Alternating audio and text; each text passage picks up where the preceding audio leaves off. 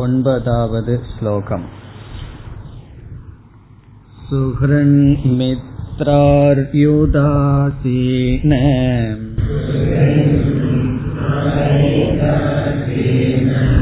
मध्यस्तद्वेष्य बन्धुषो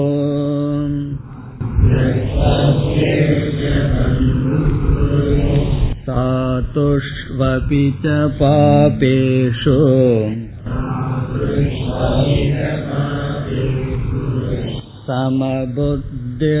समबुद्धिर्विशिष्यते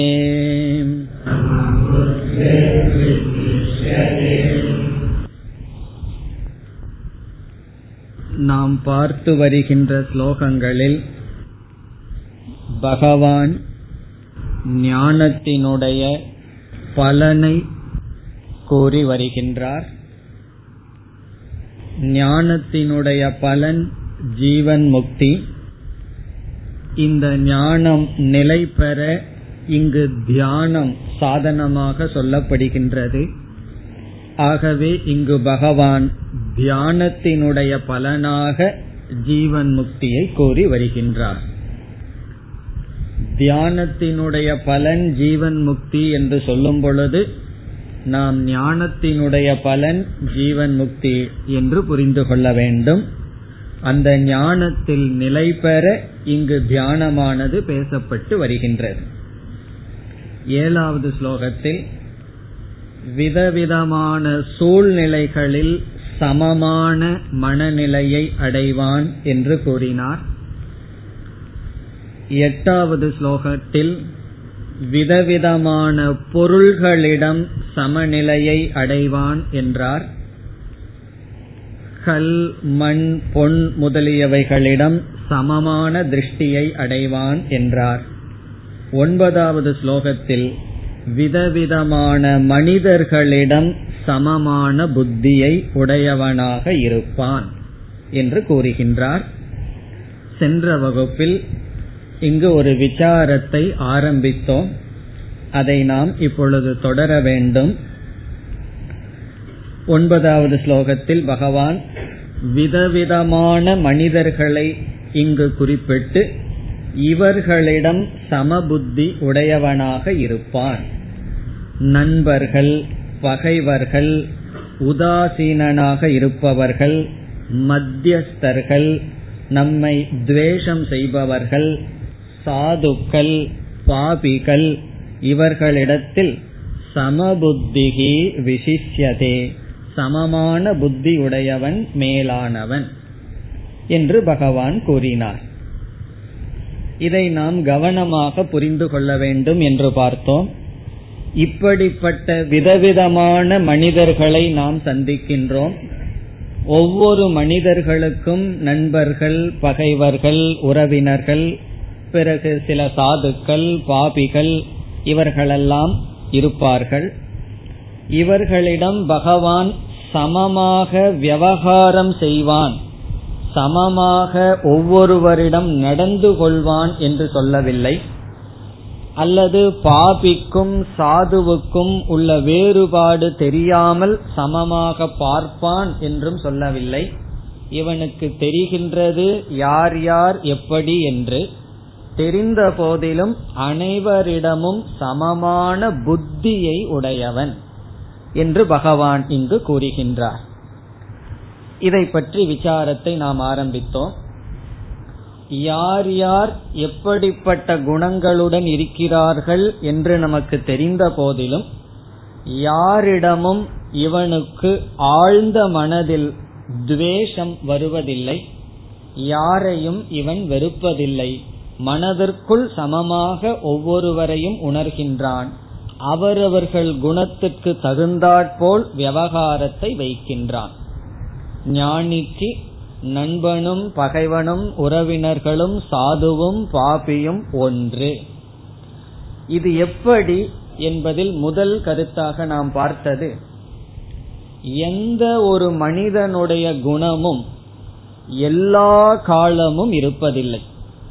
ஒரு மனிதனுக்கு ஒரு துஷ்ட குணம் இருந்தால் அந்த துஷ்ட குணம் எல்லா காலமும் அவனுக்கு இருக்க வேண்டும் இருக்கின்றது என்ற நியமம் இல்லை காலத்தில் அவன் மாறலாம்.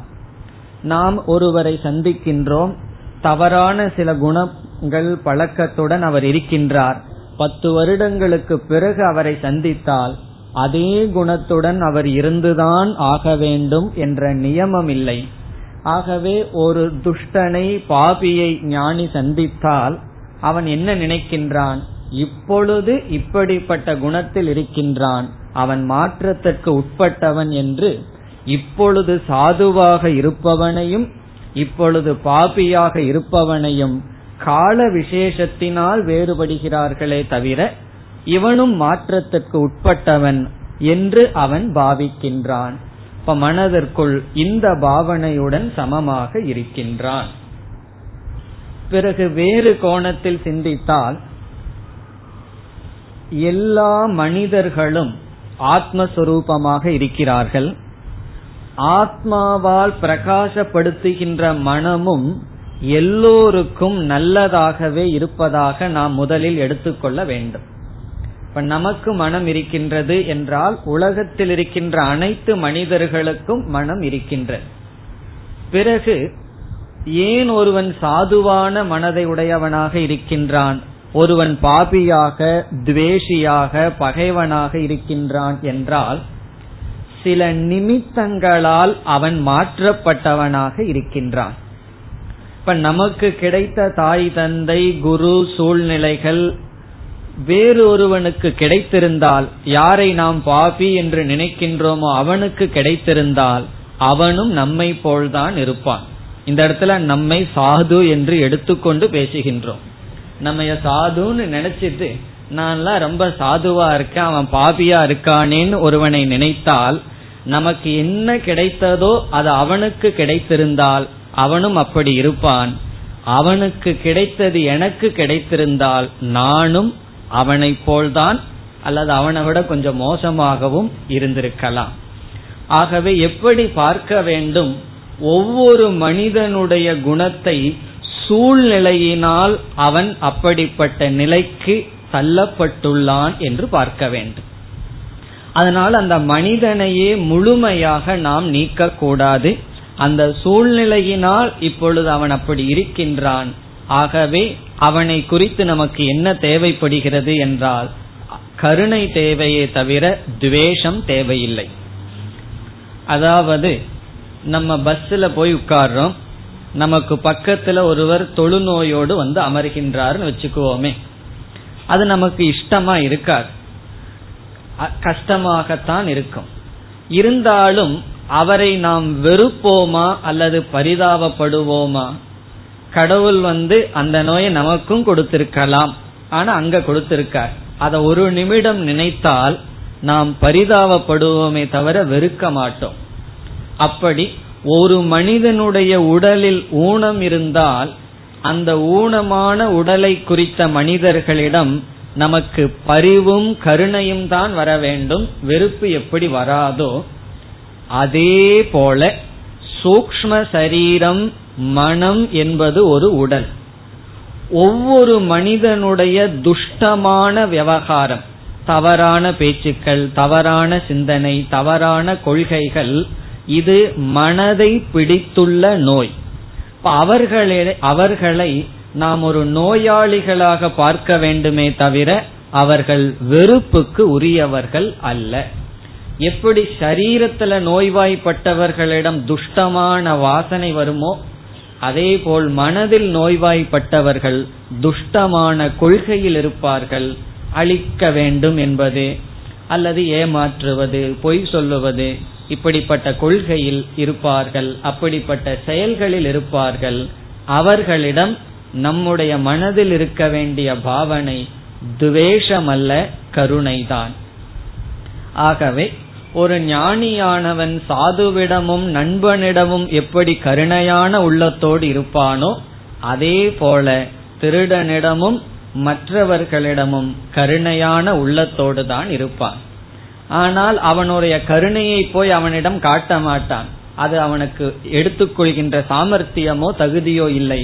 இவனுடைய மனதில் எல்லோரிடமும் சமபுத்தியுடன் இருப்பான். இப்படி பல நோக்கில் நாம் சிந்தித்தால் எந்த மனிதர்களையும் நாம் முழுமையாக வெறுக்க வேண்டிய அவசியமும் இல்லை வெறுக்கவும் கூடாது. நம்ம கையில ஒரு சிறிய புண் இருந்தா டாக்டர் வந்து நம்ம உடலையே அழிச்சு எடுப்பதில்லை அந்த இடத்தை தான் நீக்குகின்றார்.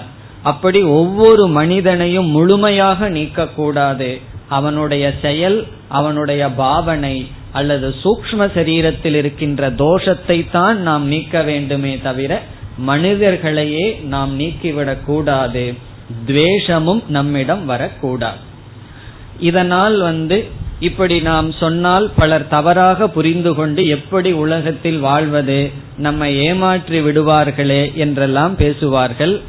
நாம் கவனமாக இருக்கின்றோம். யாரும் நம்மை ஏமாற்றுவதற்கு நாம் அனுமதி கொடுப்பதில்லை. யார் யார் அந்தந்த நேரத்தில் எப்படிப்பட்ட குணத்துடன் இருக்கிறார்கள் என்று தெரிந்து கொள்கின்றோம். அந்த அறிவை நாம் விட்டு கொடுப்பதே இல்லை. அந்த ஜட்ஜ்மெண்ட் அந்த தீர்மானத்தை நாம் விட்டு கொடுக்க வேண்டும் என்று பகவான் சொல்லவில்லை. அதையும் நாம் தெரிந்து கொள்கின்றோம். அதனாலதான் இத்தனை பேர்த்த பகவான் சொன்னார். இப்ப பகவானே சாது நண்பன் துவேஷி மத்தியஸ்தன் என்று சொல்லும் பொழுது பகவானே மனிதர்களை ஜட்ஜ் பண்ணி வச்சிருக்கார். மத்தியஸ்தன் சில பேர் உங்களுக்கு இருப்பார்கள். சில பேர் சாதுவா இருப்பார்கள். சில பேர் பாப்பியா இருப்பார்கள். சில பேர் துவேஷியா இருப்பார்கள். இதெல்லாம் பகவானுடைய ஜட்ஜ்மெண்ட் பகவானே தீர்மானம் பண்ணி வச்சிருக்கார். பகவானு கவனமா இருக்கார் அர்த்தம். அப்படி யார் யார் எப்படிப்பட்டவர்கள்ங்கிறத நாம் கவனமாக நமக்கு லௌகிக அபராவித்யான்னு சொல்றது உலகத்திலிருந்து அறிவை எடுத்து அதிலிருந்து தெரிந்து வைத்துக் கொள்கின்றோம். ஆனால் நம்முடைய உள் மனதில் எந்த மனிதர்களையும் நாம் மனதார வெறுப்பதில்லை. காரணம் என்ன? நாம சிந்தித்து விதவிதமான காரணங்களை கொடுக்க வேண்டும்.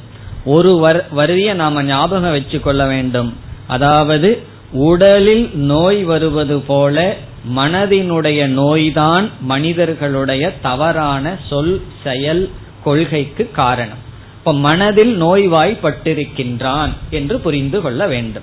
இப்ப யாராவது நம்மை புண்படுத்துவது போன்ற வார்த்தையை பேசினால் நாம் என்ன புரிந்து கொள்கின்றோம்? இப்பொழுது அவர் நோய்வாய்ப்பட்ட மனதிலிருந்து இந்த செயலை செய்கின்றார்.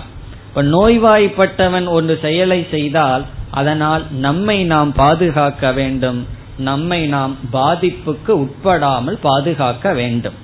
அதனால் இந்த சம புத்திங்கிறத வந்து சாஸ்திரமோ அல்லது பகவானோ தெரியாமல் கூறவில்லை. சிலர் இதை தெரியாமல் புரிந்து கொள்ளலாம்.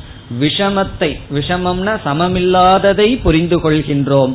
அதற்குள் சமமான ஒன்றையும் நாம் பார்க்கின்றோம்.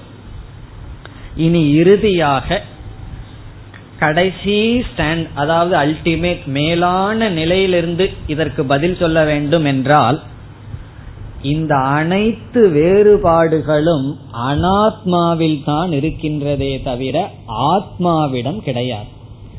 ஆத்மாவுக்கு நண்பனாக இருத்தல் பகைவனாக இருத்தல்ங்கிற குணமெல்லாம் கிடையாது. இப்ப ஞானி அனாத்மாவிலிருந்து ஆத்மாவிடம் அவனுக்கு கவனம் சென்று விட்டது. ஆகவே அவன் ஆத்ம திருஷ்டியுடன் இருப்பதனால் இந்த அனாத்மா திருஷ்டிக்கு முக்கியத்துவத்துடன் அவன் பார்ப்பதில்லை. இது வந்து மேலான நிலையிலிருந்து பார்ப்பது. இதற்கு கீழே இறங்கி வந்தா சொல்லலாம். அவனுக்கு மனதுல வந்து நோய் வந்திருக்குன்னெல்லாம் எல்லாம் சொல்லி நம்மை ஆறுதல் படுத்தி கொள்ளலாம். ஆனால் மேலான திருஷ்டியிலிருந்து ஞானி என்ன திருஷ்டியில் பார்க்கின்றான் என்றால் அனைத்தும் ஆத்மஸ்வரூபம். எல்லா ஜீவராசிகளும் ஒரே ஒரு ஆத்மாவினால் வியாபிக்கப்பட்டுள்ளார்கள். விதவிதமான அந்த கரணங்கள் விதவிதமான ஸ்தூல சரீரங்கள் என்னுடைய ஒரு ஆத்மாவில் ஏற்றி வைக்கப்பட்டுள்ளது. இப்போ ஒருவனை நான் வெறுக்கின்றேன் என்றால் என்னை நான் வெறுக்கின்றேன். ஒருவனை நேசிக்கின்றேன் என்றால் என்னை நான் நேசிக்கின்றேன். இப்ப யாரையாவது நான் வெறுக்கிறேன்னு சொன்னா உண்மையில் என்னைத்தான் நான் வெறுக்கின்றேன். காரணம் நான் என்ற ஒரே ஆத்மா அனைத்து சரீரத்துக்கும் ஆதாரமாக இருக்கின்றது. இந்த ஞானத்தை அடைந்தவன் மேலோட்டமான அறிவுடனும் வேறுபாட்டையும் அறிகின்றான். உள் மனதில் சமபுத்தியுடன் இருக்கின்றான். ஆகவே இங்கு பகவான் கூறினார் சமபுத்திகி விசிஷ்யதே. விசிஷ்யதேன மேலானவன். இப்படி சமபுத்தியுடன் இருக்கின்றவன் மேலான நிலையில் இருக்கின்றான். இவ்விதம் ஏழு எட்டு ஒன்பது இந்த மூன்று ஸ்லோகங்களில் பகவான் சமபுத்திக்கு முக்கியத்துவம் கொடுத்து பேசினார். சமபுத்தியை இவன் அடைவான் சமபுத்தியுடன் இவன் இருப்பான் என்பதை தியானத்தினுடைய பலனாக பகவான் கூறினார். இதில் சமபுத்தி பலன் என்றால் என்ன பொருள்? சுகம் துக்கம் மானம் அபமானம் விதவிதமான மனிதர்கள் இவைகளிடத்தில் சமமாக இருப்பான் என்றால் இவைகளினால் பாதிக்கப்படமாட்டான். இவைகள் அவனுடைய மனதில் எந்த விகாரத்தையும் கஷ்டத்தையும் நஷ்டத்தையும் கொடுக்காது என்பது பொருள். இப்ப சமபுத்தின்னு சொன்னா என்ன? நிச்சலமற்ற நிச்சலம் நிச்சலமான புத்தி நிச்சலம் என்றால் எந்தவித பாதிப்புக்கும் உட்படாத மனதை அடைவான் அதுதான் இந்த மூன்று ஸ்லோகத்தினுடைய சாரம் இனி அடுத்த ஸ்லோகத்திற்கு செல்கின்றோம் योगी युञ्जीत सततम्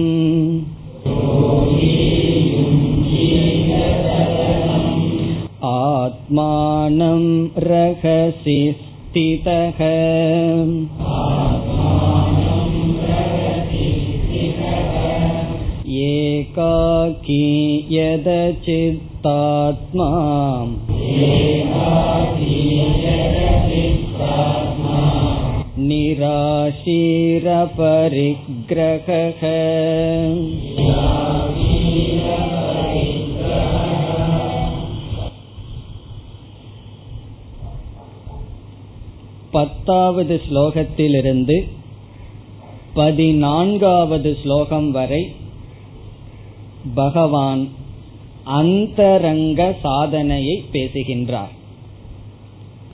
பத்திலிருந்து பதினான்கு வரை அந்தரங்க சாதனம்.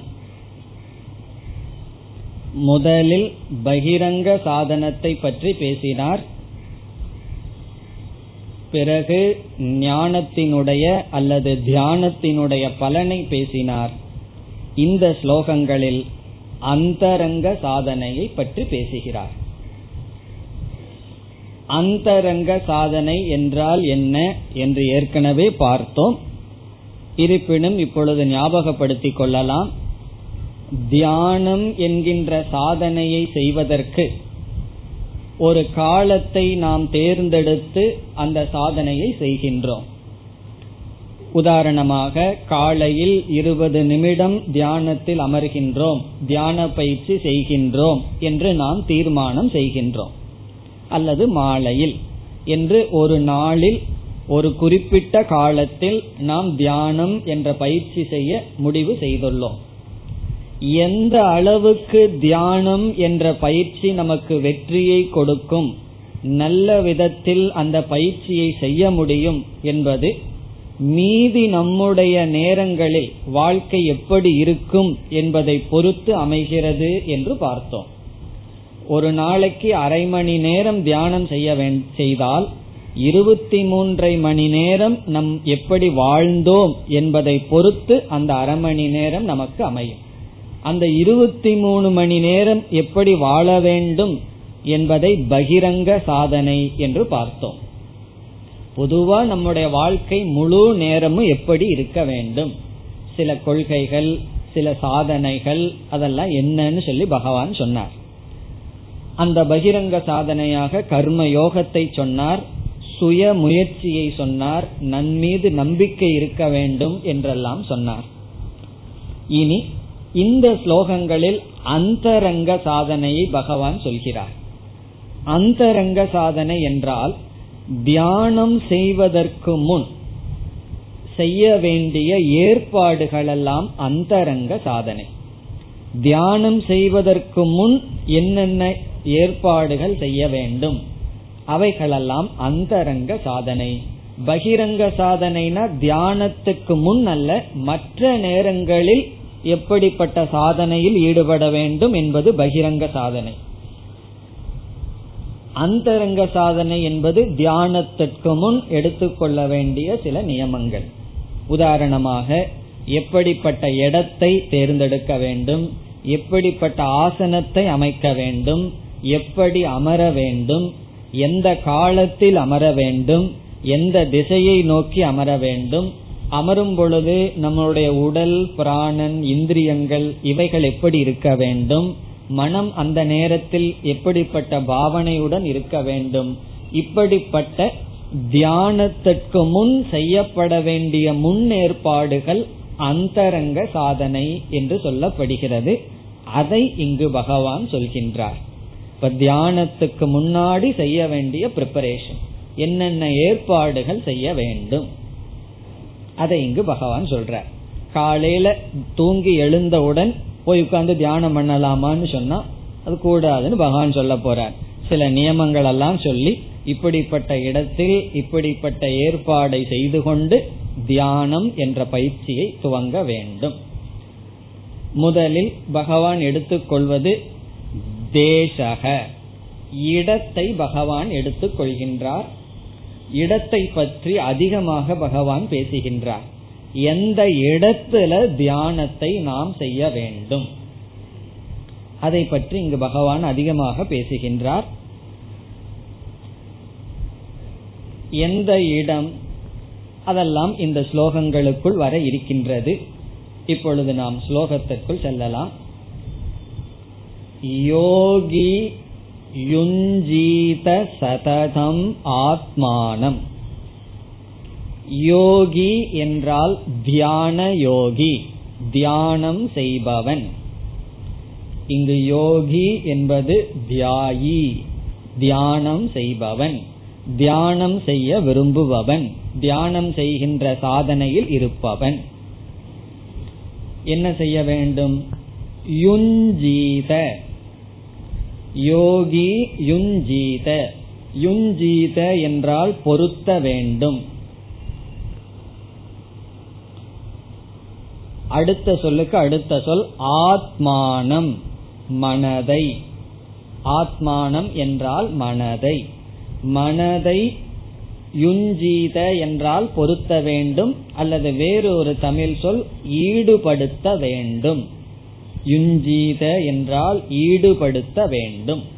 எதை? ஆத்மானம் மனதை. ஒரு வார்த்தையை நம்ம சேர்த்திக்கணும். தியானத்தில். தியானே. தியானம் என்ற சாதனையில் தியானம் செய்பவன் தன்னுடைய மனதை ஈடுபடுத்த வேண்டும். அதாவது தியானம் செய்ய வேண்டும். இப்ப பகவான் ஆரம்பிக்கிறார். தியானம் செய்ய வேண்டும். இனிமேல் சொல்ல போறார். என்னென்ன நியமங்களை பரிபாலனை செய்ய வேண்டும்? என்னென்ன ஏற்பாடுகள் எங்கு தியானம் செய்ய வேண்டும்? எப்படி செய்ய வேண்டும்? இனிமேல் சொல்ல போற. இப்ப இந்த இடத்துல பகவான் யோகியானவன் தியானம் செய்பவன் தியானத்தை செய்ய வேண்டும்னு ஆரம்பிக்கின்றார். யோகி ஆத்மானம் யுஞ்சீத. யோகியானவன் மனதை தியானத்தில் ஈடுபடுத்த வேண்டும். இனி ஒரு சொல் சததம். சததம் என்ற சொல்லுக்கு பொருள் எப்பொழுதும். ஆல்வேஸ் சதா. எப்பொழுதும். எப்பொழுதும் யோகியானவன் மனதை தியானத்தில் ஈடுபடுத்த வேண்டும். எப்பொழுதும்னு என்ன பொருள்? சததம்ங்கிறதுக்கு மூன்று பொருள் இருப்பதாக கூறப்படுகின்றது. ஆதர நைந்தர்ய தீர்க்க காலத்துவம்னு சொல்லப்படுகிறது. ஒவ்வொன்றாக பார்ப்போம். முதலில் ஆதர. ஆதரம் என்றால் கவனமாக அலட்சியம் இல்லாமல் கேர்ஃபுல்லி அர்த்தம். கவனமாக நைரந்தர்யம். இரண்டாவது சொல் நைரந்தர்யம். நைரந்தர்யம்னா நிரந்தரஸ்ய பாவக. நைரந்தர்யம். தொடர்ந்து. கவனமாக தொடர்ந்து. தீர்க்க காலம் தீர்க்க காலம்னா அதிக காலம். அதிக காலம்னா ஆறு மாசம் ஒரு மாசத்துல தியானத்தை நிறுத்திக்கலாம்னு சொல்லாம அதிக காலம். பல வருடங்கள் அல்லது இறக்கும் வரை. அதிக காலம். இப்ப பகவத்கீதை படிப்போ அல்லது வேற சாதனையோ கொஞ்ச நாள்ல முடிஞ்சிடும் மூணு வருஷம் நாலு வருஷம். மீறினா மறுபடியும் ஒருக்கா படிச்சா ஒரு எட்டு வருஷத்துல அந்த படிப்பு முடிந்து விடும் அதே போல தியானம் ஆறு மாசம் பண்ணா அந்த மனசு எல்லாம் நம்ம அடக்கி எல்லாம் முடிச்சுட்டு அதுக்கப்புறம் தியானம் பண்ண வேண்டாமான்னு கேட்க கூடாது தியானம்ங்கிறது வாழ்க்கை முழுவதும் தீர்க்க காலம். ஒரே நாள்ல அதிக காலம் அர்த்தம் அல்ல. அதிக நாட்கள். பிறகு அதிக நாட்கள் பண்றேன். ஒரு பத்து வருஷம் அல்லது இறக்கும் வரை பண்றேன். ஆனா ஒரு மாதத்துக்கு ஒரு முறை பண்ணா போதுமோ? அப்படின்னு சொல்லக்கூடாது. அல்லது ஒரு நாள் பண்றேன் பிறகு பத்து நாள் விட்டுறேன். மறுபடியும் ஒருக்கா திடீர்னு உற்சாகம் எப்பாவது வரும் பண்றேன். அப்படி கிடையாது. தொடர்ந்து. சரி செய்யறேன். ஏனோ தானோன்னு செய்யறேன்னா கிடையாது. கவனமாக. இப்ப கவனமாக தொடர்ந்து தீர்க்க காலம் சததம் என்ற வார்த்தை குறிக்கின்றது ஆதர நைரந்தர்ய தீர்க்க காலத்துவம் சததம். சததம்னா ஆல்வேஸ் ஆல்வேஸ்ங்கிறதுக்கு இவ்வளவு அர்த்தம் கொடுக்கிறார்கள். தொடர்ந்து அதிக காலம் கவனமாக தியானத்தில் ஒருவன் ஈடுபட வேண்டும். தியானம் பண்ற ஆரம்பிக்கிறதுக்கு முன்னாடி வரைக்கும் பரவாயில்ல. ஆரம்பிச்சிட்டோம்னு சொன்னா நம்ம வாழ்க்கை முடிகிற வரைக்கும் அது ஒரு அங்கமாக மாறிவிட வேண்டும்.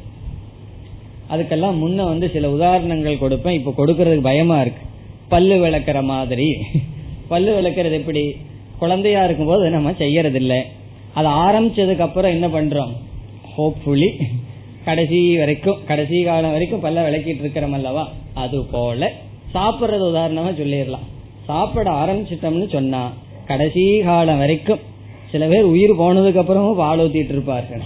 அது வரைக்கும் நம்ம ஏதாவது உள்ள ஊத்திக்கிட்டே இருக்கிறோம் இல்லையா? அப்படி தியானத்தை நம்முடைய அங்கமாக மாற்றிவிட வேண்டும். அப்படி பகவான் ஆரம்பிக்கின்றார். சததம் யோகி ஆத்மானம் யுஞ்சீத. இனி சாதனைகளை சொல்றார். முதல்ல இடத்தை வந்து சொல்றார் பகவான். எப்படிப்பட்ட இடத்தை தேர்ந்தெடுக்க வேண்டும்? இத பாக்கிறதுக்கு முன்னாடி சிலதெல்லாம் இங்க பகவான் சொல்வத முழுமையா இந்த கால சூழ்நிலைக்கு ஏற்றுக்கொள்ள முடியவில்லை என்றால் பரவாயில்ல. அது ஆரம்பத்திலேயே சொல்லிடுறேன். என்ன பகவான் வந்து முதல் சொல்ற கண்டிஷனே நடக்காத கண்டிஷனை சொல்றார். ரகசி ஸ்திதகன்னு சொல்றார். யாரும் வராத ரகசியமான இடத்துல உட்காரணும்னு சொல்றார். நம்ம இந்த காலத்துல முடியுமோ?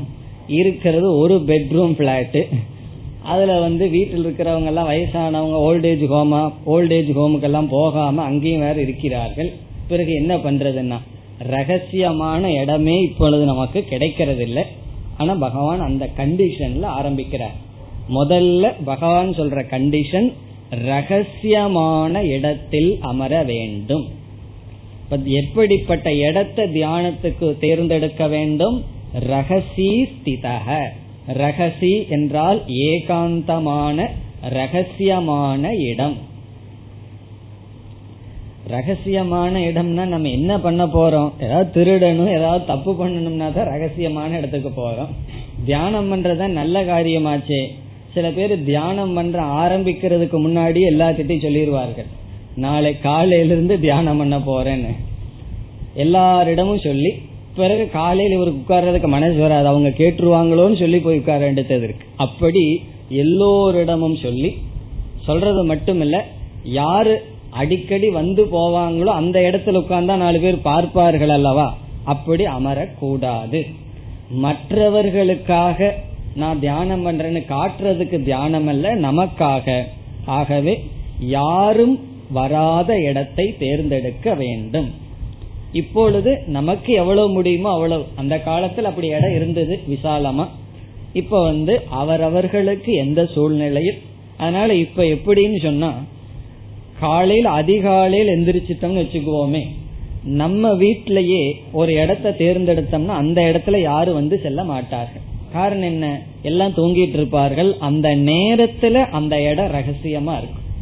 எல்லா நேரத்திலும் ரகசியமான இடம் கிடைக்கிறது கஷ்டம்.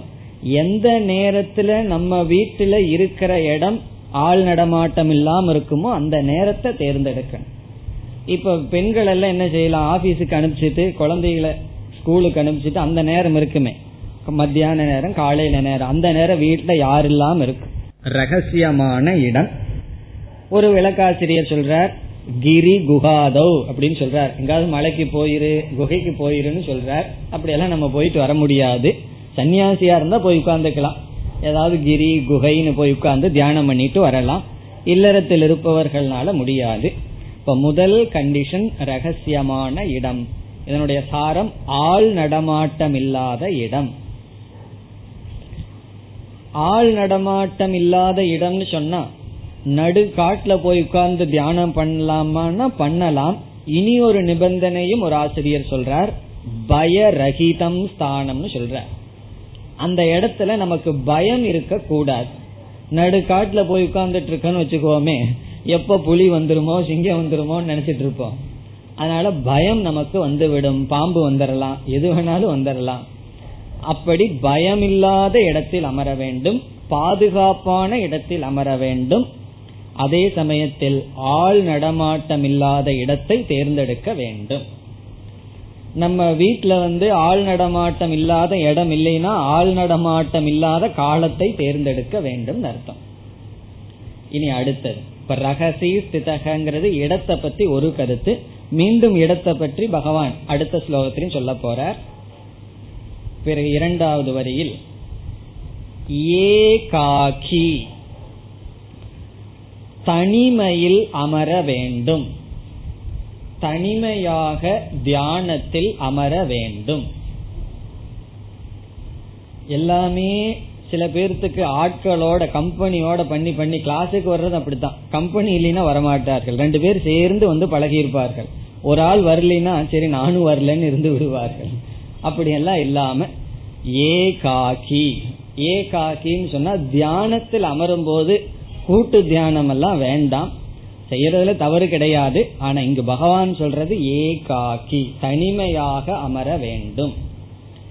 தனிமையாக அமரவில்லை என்றால் என்ன ஆயிரும் தெரியுமோ?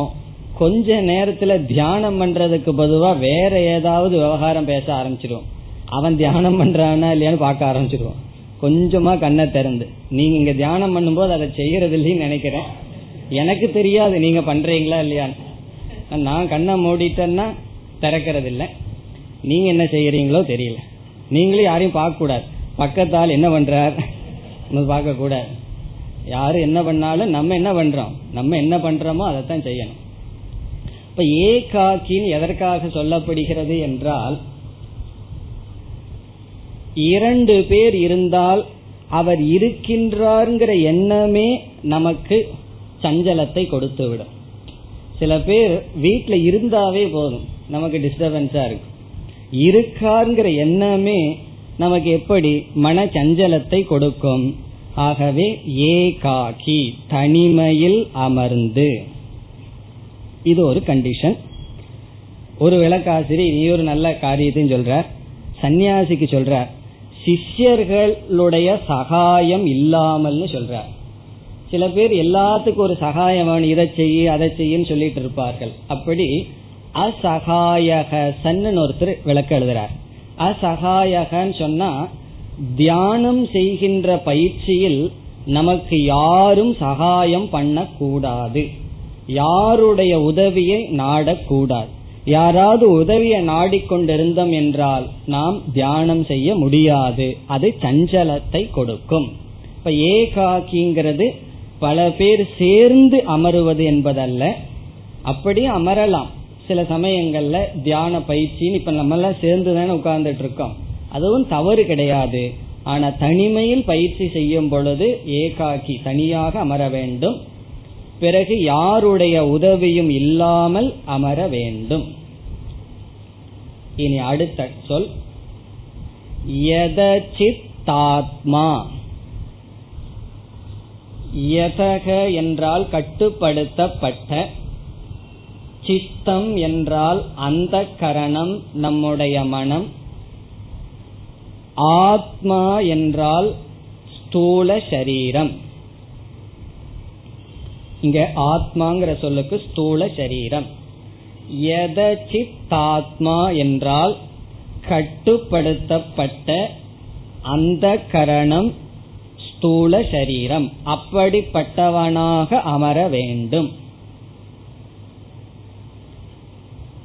எதச்சித்தாத்மா. இதனுடைய பொருள் நம்முடைய ஸ்தூல சரீரம் நம்முடைய இந்திரியங்கள் சூக்ம சரீரம் இவைகளெல்லாம் அமைதி அடைந்திருக்க வேண்டும் முறைப்பட்டிருக்க வேண்டும் ஒழுக்கத்துக்கு அல்லது அடக்கப்பட்டு இருக்க வேண்டும். அந்த தியானத்தை தான் இப்ப நம்ம கொஞ்ச நாள் பண்ணிட்டு வருகின்றோம். தியானம் செய்வதற்கு முன் தியானம் செய்வதற்கு உதவி செய்கின்ற கருவிகளான உடல் இந்திரியங்கள் மனம் இவைகளை அமைதிப்படுத்துதல். இவைகள் நம்முடைய கட்டுக்குள் இருத்தல். அதை முதலில் செய்ய வேண்டும். இப்ப உடல் அமைதியா இருக்கணும். அதற்கு தகுந்த மாதிரி இடத்தை எடுத்துக்கணும். உடல்ல வந்து எந்த விதமான சஞ்சலமும் உடலினால் வரக்கூடாது. இந்திரியங்களினால் வரக்கூடாது அந்த கரணத்தினால் வரக்கூடாது. அப்படிப்பட்டவனாக இருக்க வேண்டும். இனி அடுத்த சொல் நிராசீகி. நிராசீகி என்றால் மனதில் தற்காலிகமாக அனைத்து ஆசைகளையும் நீக்கியவனாக அமர வேண்டும். ஆசீகி என்றால் எதிர்பார்ப்புகள் ஆசை. நிராசீகி என்றால் மனதில் எந்த ஆசையும் இல்லாமல் அமர வேண்டும். நமக்கு வந்து எத்தனையோ செய்ய வேண்டிய கடமைகள் அல்லது ஆசைகள் இருக்கலாம். ஆனா தியானத்துக்கு அமர்வதற்கு முன் எப்படிப்பட்ட மனதோடு உட்காரணும்னு சொன்னா எனக்கு இப்பொழுது எந்த ஆசையும் இல்லை. நான் ஆசையற்றவனாக பதினைந்து நிமிடம் அல்லது இருபது நிமிடம் அமர்கின்றேன் என்ற பாவனையில் அமர வேண்டும். மனதில் எந்த எதிர்பார்ப்புகளும் எந்த ஆசையும் இருக்கக்கூடாது. முழுமையா ஆசையே இல்லாத நிலைங்கிறது தியானத்தினுடைய பலன். அத பகவான் இங்கு சொல்லவில்லை. தியானம் பண்ற காலத்துல ஆசைகளுக்கெல்லாம் ஓய்வு கொடுக்கறேன்னு சொல்லி பிறகு அதை பற்றி சிந்திக்கின்றேன். இப்பொழுது எனக்கு எந்த சஞ்சலமும் இல்லை என்ற பாவனையில் அமர வேண்டும். நிராசீகி இதெல்லாம் தியானம் பண்றதுக்கு முன்னாடி அல்லது தியானம் பண்ற ஆரம்பிக்கும் போது நமக்கு இருக்க வேண்டிய பாவனைகள். இப்ப உடல் மனது இவைகளை அடக்கி ஒழுங்கு முறைப்படுத்தி மனதிற்குள் ஆசைகளை தற்காலிகமாக அமைதிப்படுத்தி செய்ய வேண்டும். இனி இனி ஒரு முக்கியமான நிபந்தனைய பகவான் சொல்றார் அபரிக்கிரக அபரிக்கிரக என்றால் உடைமைகள் அற்றவனாக தியானிக்க வேண்டும். பரிகிரகம்னா பொசஷன் உடைமைகள் பொருள்கள். பொருள்கள் அற்றவனாக தியானத்தில் ஈடுபட வேண்டும். அபரிக்கிரக இதனுடைய பொருள் என்னவென்றால் நம்மிடம் அதிக விலை மதிப்பான பொருள்கள் இருந்தால் நம்மால் முழுமையாக தியானம் செய்ய முடியாது. இப்ப யாராவது இங்க கிளாஸுக்கு வந்து உட்கார்ந்துட்டு இருக்கும் போது ஏதோ ஒரு பிசினஸ் முடிச்சுட்டு வர்றீங்க. அந்த பிசினஸ்ல வந்து உங்களுக்கு ஒரு ரெண்டு லட்சம் ரூபாய் கேஷ் கொடுத்துருக்காங்கன்னு வச்சுக்கோமே. யாருக்கும் தெரியாது உங்ககிட்ட அவ்வளவு கேஷ் இருக்குன்னு சொல்லி. அதை உங்க வெஹிக்கிள்ல பைக்லயோ அல்லது கார்லயோ வச்சுட்டு இங்க வந்து உட்கார்ந்து இருக்கீர்கள் உங்க மனசு எங்க இருக்கும் ஏதோ கொஞ்சம் மனசு கிளாஸ்ல இருந்தா பெரிய விஷயம். அங்கேயே நம்மளுடைய மனது இருக்கும். காரணம் என்ன? நமக்கு வந்து ஒரு பெரிய வேல்யூ பொருளோட நம்ம அமர்ந்திருந்தால் நம்முடைய மனதெல்லாம் அங்குதான் இருக்குமே தவிர முழுமையாக ரிலாக்ஸ்டுன்னு சொல்லுவோமே முழுமையாக நம்முடைய மனது அமைதியை அடையாது. ஆகவே பரிகிரகம் நம்மிடம் இருக்கக்கூடாது. அது பொருள்கள் நம்மிடம் இருக்கக்கூடாது. அதனாலதான் சாமிஜி வந்து ரிஷிகேஷுக்கு கேம்ப் கூட்டிட்டு போகும்போது ஒரு நிபந்தனை போடுவார். பெரிய ஆபரணங்கள் செயின் மோதிரம் இதெல்லாம் வீட்டுல வச்சுட்டு வந்துருங்க. அங்க வந்துட்டு கேம்ப்ல வந்துட்டு அதை பாதுகாக்கிறதுக்கே மனசு போயிடலாம் அல்லது ஏதாவது திருடு போகலாம். ஏன்னா பல பேர் வர்ற இடங்கள். அப்படி விலை மதி பெரிய விலை மதிப்புக்குட்பட்ட பொருள்கள் நம்மை சுற்றி இருந்தால் அதை கவனிக்க வேண்டும் பாதுகாக்க வேண்டும்ங்கிற எண்ணத்தில் நம்முடைய மனம் நமக்கு முழுமையாக கிடைக்காது. பிறகு சந்நியாசியாக இருந்தால் என்னன்னு சொன்னா சந்நியாசியும் கூட அவர்களுக்குன்னு சில விலை மதிக்க முடியாத சில பொருள்கள் இருக்கலாம். என்னன்னா அவர்கள் எழுதின நோட்ஸ் புஸ்தகங்கள் பிறகு இப்படிப்பட்ட சில பொருள்கள் இதிலேயும் பற்றில்லாதவனாக இருக்க வேண்டும். அதிக விலை மதிப்பான பொருள்களை வச்சுக்க கூடாது. அப்படி வைத்திருந்தாலும் அதில் பற்றில்லாதவனாக இருக்க வேண்டும். இந்த தியானம் பண்ற காலத்திலேயாவது பெரிய பொருள்கள் எல்லாம் நம்மிடம் இருக்க கூடாது அப்படி இருந்தால் முழுமையா நம்முடைய மனம் தியானத்தில் சிந்தனையில் ஈடுபடாது. அதுக்கு ஒரு உதாரணம். நான் ரிஷிகேஷ்ல மூன்று மாதம் இருந்த காலத்துல ஒரு அறை எனக்கு கொடுக்கப்பட்டிருந்தது. அந்த அறைக்கு ஒரு பூட்டு இருக்கு.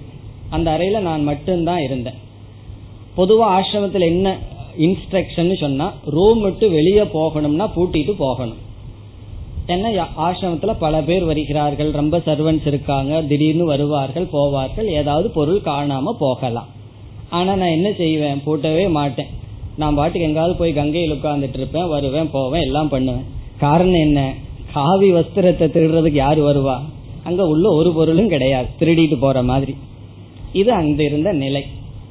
பிறகு ஒரு பிரம்மச்சாரி வந்து ஒரு பைனாக்குலர் ஒன்று வச்சிருந்தார். வெளிநாட்டில இருந்து வந்தது. அது ரொம்ப அழகா இருக்கு. ரொம்ப தூரத்துல பார்க்கலாம். அதாவது கங்கையை பார்க்கலாம் பெரிய பெரிய மலைகளை பார்க்கலாம் அதெல்லாம் பார்க்கறக்கு அழகா இருக்கும். அதை கொண்டு வந்து எங்கிட்ட கொடுத்து இதையெல்லாம் பாருங்க அப்படின்னு சொல்லி கொடுத்தார். அதை நான் வாங்கி பார்த்துட்டு இருந்தேன். ரொம்ப வெயிட் ரொம்ப நேரம் பார்க்க முடியாது. கண்ணும் வலிச்சிடும் சரி ரெண்டு நாள் உங்களோட இருக்குட்டு கொடுத்துட்டு போயிட்டேன் அதை நான் ரூம்ல வச்சுட்டு எப்பவும் போல பூட்டாம கங்கையில போய் உட்கார்ந்த உடனே பயம் வந்துடுது. அடடே பூட்டாம வந்திருக்கிறோமே. நம்ம பைனாகுலர் இருந்தா போனா போகட்டும். இனி ஒருத்தர்கிட்ட வேற வாங்கி வச்சிருக்கோம். அப்ப அங்க அங்க ஒண்ணு சிந்திக்க முடியல உட்கார முடியல. நேரா வந்து அதை எடுத்துட்டு போய் அவர் ரூம்ல திருப்பி கொடுத்துட்டு பார்த்தது போதும். இந்த கண்ணிலேயே பாத்துக்குவோம் கங்கைய. அது வழியா பார்க்க வேண்டாம் கொடுத்துட்டு வந்ததுக்கு அப்புறம்தான் உட்கார முடிஞ்சது. அப்படி விலை மதிக்க முடியாத பொருள் நம்ம கிட்ட இருந்துடுதுன்னு சொன்னா அதுவும் மற்றவர்களுடைய பொருள் இருந்து நம்ம கொஞ்சம் சென்சிட்டிவ் இருக்கணும். மற்றவங்க பொருள் தானேன்னு இருக்கக்கூடாது. நம்ம பொருளை காட்டிலும் மற்றவர்கள் பொருளை கவனமா வச்சுக்கணுங்கிற ஒரு சென்சிட்டிவ் நமக்கு இருந்து பொருள்கள் இருந்தால் நம்மளால தியானம் பண்ண முடியாது சிந்தனையும் செய்ய முடியாது. அப்பதான் இந்த பகவானுடைய வார்த்தை அப்படியே புரிஞ்சுது. அபரி கிரக இந்த தேவையில்லாத பொருள்கள் சில பேர் வந்து சில பொருள்களை கொடுத்து விடுவார்கள். பிறகு என்னன்னா நம்மை வந்து அது பந்தப்படுத்தி விடும் இந்த பைனாக்குலர் வந்து பந்தப்படுத்தினது போல. அப்படி அபரி கிரக மனதை வந்து முழுமையா ரிலாக்ஸ் ஆகணும்னு சொன்னா நமக்கு பொருள்கள் இருக்கக்கூடாது. இது ஒரு பேருண்மை. அதனாலதான் இந்த லேபர் கிளாஸ் எல்லாம் இருக்காங்களே அவங்களுக்கெல்லாம் என்ன தைரியம்? காரணம் என்ன? அவங்க எதையும் பாதுகாக்க வேண்டிய அவசியம் இல்லை. ஆனா மாடியில் உட்கார்ந்துட்டு இருப்பார்களே அவர்களுக்கு பயங்கர பயம். காரணம் என்ன? வீட்டில் இருக்கிற கண்ணாடி உடையக்கூடாது. ஏன்னா அந்த வீடு பெரிய வீடு இருக்கே அதை பாதுகாக்கணுமே. சாதாரணமா பொருள்கள் வர வர நமக்கு தைரியத்தை கொடுக்குது செக்யூரிட்டி கொடுக்குதுன்னு நினைக்கிறோம். பொருள்கள் போக போகத்தான் உண்மையான தைரியம் நமக்கு வருகின்றது. சேரியில் உட்கார்ந்துட்டு இருக்கிறவனுக்கு ஒரு குடிசை தான் இருக்கும் அவனுக்கு இருக்கிற ஒரு ரிலாக்ஸ்ட் மைண்ட் அல்லது தைரியம் ஒரு பெரிய செல்வந்தனுக்கு ஏன் இருப்பதில்லை? காரணம் பரிகிரகம் பரிகிரகம்னா நம்ம சுற்றியும் பெரிய அதிக பொருள்கள் வர வர அது என்ன செய்யும் சொன்னா அந்த பொருள்கள் இல்லாமல் நம்முடைய வாழ்க்கை இல்லாத மாதிரி மாத்திரும். அந்த பொருள்களுக்கு நம்முடைய வாழ்க்கை அடிமைப்பட்டு விடும் ஆகவே அந்த பொருள் போய்விட்டா எப்படி வாழ முடியுங்கிற பயம் வந்துவிடும். அந்த பயம் இருந்தால் ஒரு பொருளை நாடி இருந்தால் நாம் தியானத்துக்கு நமக்கு தியானத்துக்கு சாதனையாக இருப்பது நம்முடைய மனம். நம்மிடம் முழு மனது இருக்காது. பாதி மனசு பொருளிடம் போயிரும் பாதி மனசு மற்ற இடங்கள்ல போயிரும். ஆகவே பகவான் அபரி கிரகன்னு சொல்றார். அதனாலதான் சில விளக்காசிரியர் சொல்கிறார்கள் சந்நியாசம் கிறிஸ்துவா சந்நியாசம் பண்ணீரு மனதளவிலையாவது அனைத்தையும் விட்டு விட்டு தியானத்தில் ஈடுபட வேண்டும். இதெல்லாம் என்ன? தியானத்துக்கு முன் சில ஏற்பாடுகளை பகவான் சொல்கின்றார். இனி அடுத்த ஸ்லோகத்திலும் பகவான் இதே கருத்தை தொடர்கிறார். शुचौ देशे प्रतिष्ठाप्य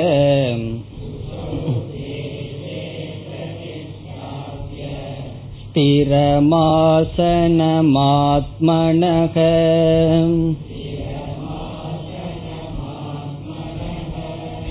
नात्युच्छ्रितं नातिनीचम्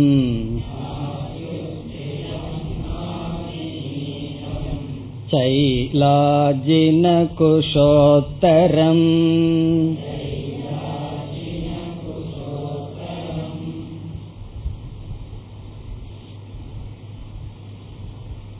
இந்த ஸ்லோகத்தில் மீண்டும் பகவான் தேசத்தை பற்றி சில நியமங்கள் சொல்கிறார் நாம் எந்த இடத்தை தேர்ந்தெடுத்து தியானம் செய்ய வேண்டும் என்ற விஷயத்தில் முதலில் ஆட்கள் நடமாட்டம் இல்லாத தனிமையான இடத்தை தேர்ந்தெடுக்க வேண்டும் என்றார். தனிமையாக அமர வேண்டும் என்று சொன்னார். இங்கு இரண்டு மீண்டும் நிபந்தனை தேசத்தை பற்றி சொல்கின்றார். முதல் நிபந்தனை சுச்சிகி தூய்மையான இடம். தூய்மையான இடத்தை தேர்ந்தெடுக்க வேண்டும். ஆள் நடமாட்டம் இல்லாத இடத்தை தேர்ந்தெடுக்கணும்னு சொன்னா அசுத்தமான இடத்துல ஆள் நடனமாட்டமே இருக்காது. இப்ப அங்க போய் உட்கார்ந்துக்கலாமான்னா பகவான் ஒத்துக்க மாட்டேங்கிறார். சுச்சி தூய்மையான இடத்தை தான் தேர்ந்தெடுக்கணும். தூய்மையான இடத்தில் பிறகு ஆள் நடமாட்டம் இல்லாத இடத்தில் தேர்ந்தெடுக்க வேண்டும். எங்க வீட்டுக்குள்ள தூய்மையான இடமே இல்லைன்னு சொன்னா தூய்மைப்படுத்த வேண்டும் அர்த்தம். தூய்மைப்படுத்தி தூய்மையான இடம். தூய்மை ரெண்டு விதமான தூய்மை பேசப்படுகிறது. ஒன்று ஸ்வபாவதக ஸ்வபாவம்னா பொதுவா அந்த இடத்துல குப்பைகள் இல்லாம தூய்மைப்படுத்தி வைத்தல். இரண்டாவது சம்ஸ்கார தக சம்ஸ்காரமான தூய்மையான இடம். உதாரணமாக நம்ம வீடு இருக்கு. இப்ப நம்ம வீட்லயே பெட்ரூம் இருக்கு. தூங்குற அறை இருக்கு. அதை வந்து நம்ம தூய்மையா வச்சிருக்கிறோம். பிறகு நம்முடைய வீட்டிலேயே பூஜை அறைன்னு வச்சிருக்கோம். அந்த பூஜை அறைங்கிறதையும் நம்ம தூய்மையா வச்சிருக்கோம். இரண்டும் சுவாவமா தூய்மையா வச்சிருப்போம். லௌகிகமா திருஷ்டியில தூய்மையா வச்சிருப்போம். ஏன்னா உறங்குற இடம் பகவான வழிபடுற இடம் தூய்மையா வச்சிருப்போம். ஆனா சம்ஸ்காரத்தினுடைய அடிப்படையில் பூஜை அறைங்கிறது அந்த இடமே தூய்மையான இடமா பாவிக்கின்றோம். அல்லது கிச்சன் ஆகட்டும் அல்லது டைனிங் ஹால் ஆகட்டும் அல்லது பெட்ரூம் ஆகட்டும் அல்லது ரிசப்ஷனுக்கு முன்னாடி ஒரு ரூம் வச்சிருக்கிறோமே. இதெல்லாம் வீடா இருந்தாலும் பூஜை அறைன்னு ஒரு அறை வச்சிருப்போமே அந்த இடமே தூய்மையானதாக நாம் பாவிப்போம். அல்லது கோயில் கோயில்ங்கிற இடம் ஆசிரமம் நல்ல இடங்கள்னு சிலது இருக்கு. அவைகளே அந்த இடமே தூய்மைப்பட்டதாக நாம் பாவிக்கின்றோம். அது சம்ஸ்காரத்தகன்னு சொல்லப்படுகின்றது. அப்படி முடிந்தால் அப்படிப்பட்ட இடம் சம்ஸ்காரத்தினாலும் தூய்மையா இருக்கணும். பிறகு லௌகிகமான அடிப்படையிலும் தூய்மையாக இருக்க வேண்டும். அப்படிப்பட்ட இடத்தை தேர்ந்தெடுக்க வேண்டும். ஆனா பகவானுக்கு யார் இடத்த கொடுத்து வச்சிருக்கா? எங்காவது ஸ்டேர் கேஸ் இருந்ததா அடியில கொடுத்து வச்சிருப்போம் பகவான் இருக்கிறதுக்கு. இல்ல அப்படின்னா கிச்சன்ல பல வீட்டுல நான் பார்த்தது கிச்சன்ல தான் பூஜை அறையே இருக்கு.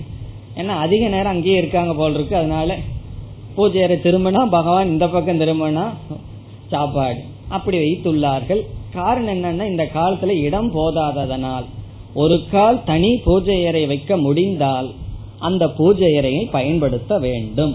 காரணம் என்ன? சம்ஸ்காரத்தில் அது தூய்மையா இருக்கு. பிறகு பூஜை அறையும் தூய்மையாக நாம் வைத்திருப்போம். அதைத்தான் முதல்ல பகவான் சொல்றார். ஸ்லோகத்திற்குள் சென்றால் சுச்சௌ தேசே தூய்மையான இடத்தில். ஏன் தூய்மையான இடம்னு பகவான் சொல்றார்? அதாவது முதல் கண்ணை திறந்து பார்த்தா சுற்றி இருக்கிறது ஒரு அமைப்போட முறையோட இருந்தா மனசுக்கு ஒரு தெளிவும் அமைதியும் வரும். கண்ணை திறந்து பார்த்தா எல்லாமே கோலாகலமா கிடந்ததுன்னு வச்சுக்கோமே ஒவ்வொன்றும் ஒவ்வொரு இடத்துல கிடந்ததுன்னு வச்சுக்கோமே. ஒண்ணுமே ஆர்டர் இல்லாம இருந்ததுன்னு வச்சுக்கோமே. எப்படி நம்முடைய மனது அமைதியை அடையும்? இந்த மனதுக்கு ஒரு சக்தி இருக்கின்றது. எந்த இடத்துல ஒரு செயல் செய்யப்பட்டுள்ளதோ எந்த காலத்துல ஒரு செயல் செய்யப்பட்டுள்ளதோ அந்த இடம் அந்த காலத்துக்கு போனோம்னு சொன்னா மனம் அந்த பாவனையை அடைந்து விடும் இப்போ ஒரு இடத்துல வந்து ஸ்கூல் இருக்கு. அங்க போன உடனே நம்ம அறியாம என்ன நினைக்க தோணும்? நம்ம படிச்சது படி மாணவனாக இருந்த எண்ணம் எல்லாம் வந்துடும் ரேஸ் கிரவுண்டுக்கு போன உடனே என்ன ஞாபகம் வரும்? குதிரையினுடைய ஜாதகம் எல்லாம் ஞாபகம் வரும். அப்படி ஒரு இடத்துல என்ன செய்யப்படுகிறதோ அந்த இடத்துக்கு போன உடனே நம்ம எரியாமல் அந்த பாவனைகள் உற்பத்தி செய்யப்படும். கிச்சனுக்குள்ள போன என்ன ஞாபகம் வரும்? அப்படி கிச்சன்ல போய் உட்கார்ந்துட்டு தியானம் பண்றோம்னு வச்சுக்கோமே. இப்ப நம்ம எரியாமல் அந்த இடத்தில் எதை செய்து பழகணுமோ அந்த பாவனை உருவாகும். அதனாலதான் அதற்கு என்று ஒரு தனி இடத்தை உருவாக்குவது தனி இடத்தில் அந்த சாதனையை செய்வது நல்லது. ஞானமெல்லாம் வந்து ஞான நிஷ்டை வந்ததுக்கு அப்புறம் இதெல்லாம் கிடையாது. அவன் இருக்கிற இடமே எல்லா இடத்துல இருந்தாலும் அது தியானத்துக்குரிய இடம்தான். ஆனா ஆரம்பத்துல நமக்கு மனம் பலகீனமா இருக்கு. வெளியிருந்து உதவி தேவைப்படுகின்றது.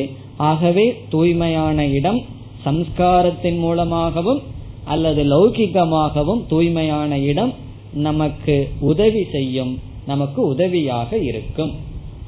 அதனாலதான் சின்ன பாயிண்ட் எல்லாம் பகவான் சொல்றார். இதெல்லாம் எதுக்கு பகவான் சொல்லணும்? சின்ன விஷயமே இருந்தாலும் இவைகள் அவசியம். இப்ப தியானம் நல்லாகணுங்கிறதுக்காவது வீட்டை தூய்மையா வைத்திருக்க வேண்டும். சுச்சௌ தேசே பிரதிஷ்டாப்பிய சுச்சௌ தேசே தூய்மையான இடத்தில் பிரதிஷ்டாப்பிய அமர வேண்டும் அமர்ந்து. எதில் அமர வேண்டும்? இனி பகவான் வந்து ஆசனத்தை பத்தி சொல்றார். எப்படிப்பட்ட ஆசனம்? எதில் அமர வேண்டும் சொல்ல போறார்? ஸ்திரம் ஆசனம் ஆத்மனக. இந்த பிரதிஷ்டாபியங்கிற வார்த்தைய ஸ்திரம் ஆசனம் பிரதிஷ்டாபியம் சேர்த்தனும் ஆசனத்தை ஸ்தாப் வைக்க வேண்டும். ஆசனம்னா இந்த இடத்துல எதில் அமர்கின்றோமோ அது ஆசனம். ரெண்டு ஆசனத்தை பகவான் சொல்ல போறார். எப்படி அமர்தல்ங்கிறது ஒரு ஆசனம் அது நம்ம உடல் அமைப்பு எந்த இடத்தில் அமர்தல் அந்த இடத்துக்கு பேரும் ஆசனம்னு சொல்லப்படுகிறது. சிம்மாசனம் சொல்றமே எதுல உட்கார்றோமோ அதற்கு பேர் ஆசனம். அத முதல்ல பகவான் சொல்றார். பிறகு எப்படி உட்காரணுங்கிற ஆசனத்தை பிறகு சொல்ல போற அந்த ஆசனம் எப்படி இருக்கணுமா? முதல் கண்டிஷன் ஸ்திரம். அந்த ஆசனம் ஸ்திரமாக இருக்க வேண்டும். இப்ப ஆசனம்னு சொன்னா ஒரு பலகையோ ஏதாவது எடுத்துட்டு போறோம். அந்த காலத்துல நம்ம தாத்தா பாட்டி உட்கார்ந்த பலகை இருக்கும். அதுல ஒரு காலெல்லாம் போயிருக்கும். உட்கார்ந்த இப்படி இப்படின்னு ஆடிட்டு இருக்கும் அப்படிப்பட்ட ஆசனத்தில் அமரக்கூடாது. சில பேர்த்துக்கு ஊஞ்சல் உட்கார்ந்து தியானம் பண்ணலாங்கிற ஆசை வரலாம். அது செய்யக்கூடாது. ஸ்திரம். ஆடிட்டெல்லாம் இருக்கக்கூடாது. ஸ்திரமான ஆசனத்தில் அமர வேண்டும். பிறகு அந்த காலத்துல இனி ஒரு நியமம். இப்ப நம்ம வீட்டுல ஒரு நாலு சேர் இருந்ததுன்னு வச்சுக்குவோமே. ஒரு நல்ல சேர் ஒன்னு இருக்கும். உள்ளதுக்குள்ளே நல்ல உட்கார்ந்தா சௌரியமான ஒரு சேர் இருக்கும். அதை நம்ம வீட்டுல இருக்கிறவங்க பெரியவங்க பிடிச்சுக்குவாங்க. அதுலதான் அவர்கள் உட்காருவார்கள். அதுல நம்ம சின்ன பசங்க உட்கார்ந்தா அவர்களுக்கு கோவம் எந்திரிச்சு போடான்னு சொல்லிட்டு அவர்கள் போய் உட்கார்ந்து கொள்வார்கள் இப்படி அவரவர்களுக்குன்னு ஒரு சேர் இருக்கு. இல்ல ஒரு டைரக்ஷன் உட்கார்ந்து பழகி இருப்பார்கள் அப்படி அந்த காலத்துல குருகுலத்துல இந்த காலத்துல இருக்கு சில குருகுலத்துல அவரவர்களுக்குன்னு ஒரு ஆசனம் இருக்கும். அதை எடுத்துட்டு போய் அதுலதான் அவர்கள் அமருவார்கள். சில நல்ல வசதியான மாணவன் நல்ல ஆசனத்தை வச்சிருப்பான். இங்க பகவான் சொல்றார் நீ உன்னுடைய ஆசனத்தை எடுத்துட்டு போய் அமர்ந்து தியானம் செய்ய வேண்டும். இனி ஒருத்தனுடைய ஆசனத்தை எடுத்து அமரக்கூடாது. இனி ஒருத்தருடைய இடத்துல அமரக்கூடாது. ஏன்னா எப்ப வந்து போ சொல்லிடுவாரோங்கிற பயம் வந்துடும் அப்படி இருக்க கூடாதுன்னு சொல்றார். அவர் அவரவர்களுக்குரிய ஆசனத்தை ஸ்திரமான ஆசனத்தை அமைக்க வேண்டும். எங்கு? சுச்சௌ தேசே. தூய்மையான இடத்தில் ஆத்மனக ஆசனம். முதல் வரியில கடைசி சொல். தன்னுடைய ஆசனத்தை. எப்படிப்பட்ட ஆசனம்? ஸ்திரமான ஆசனத்தை அமைக்க வேண்டும். பிறகு இரண்டாவது வரிக்கு வந்தால் மீண்டும் இடத்தை பற்றி சொல்கின்றார் பகவான். இரண்டாவது கருத்து முதல்ல சுச்சின்னு சொன்னார் தூய்மைன்னு சொன்னார். இரண்டாவது சமமான இடமாக இருக்க வேண்டும். நாம எந்த இடத்துல தேர்ந்தெடுக்கிறோமோ அது சமமான இடமாக இருக்க வேண்டும் சொல்றார்.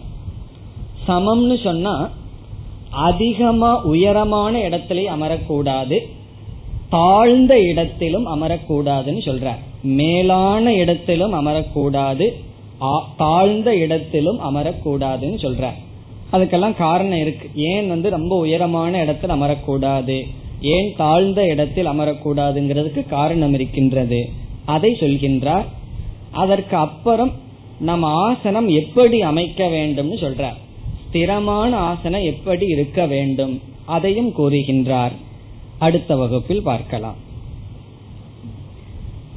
ஓம் போர் நமத போர் நமிதம் போர் போர் நமுதச்சதே पूर्णस्य पूर्णमादाय पूर्णमेवावशिष्यते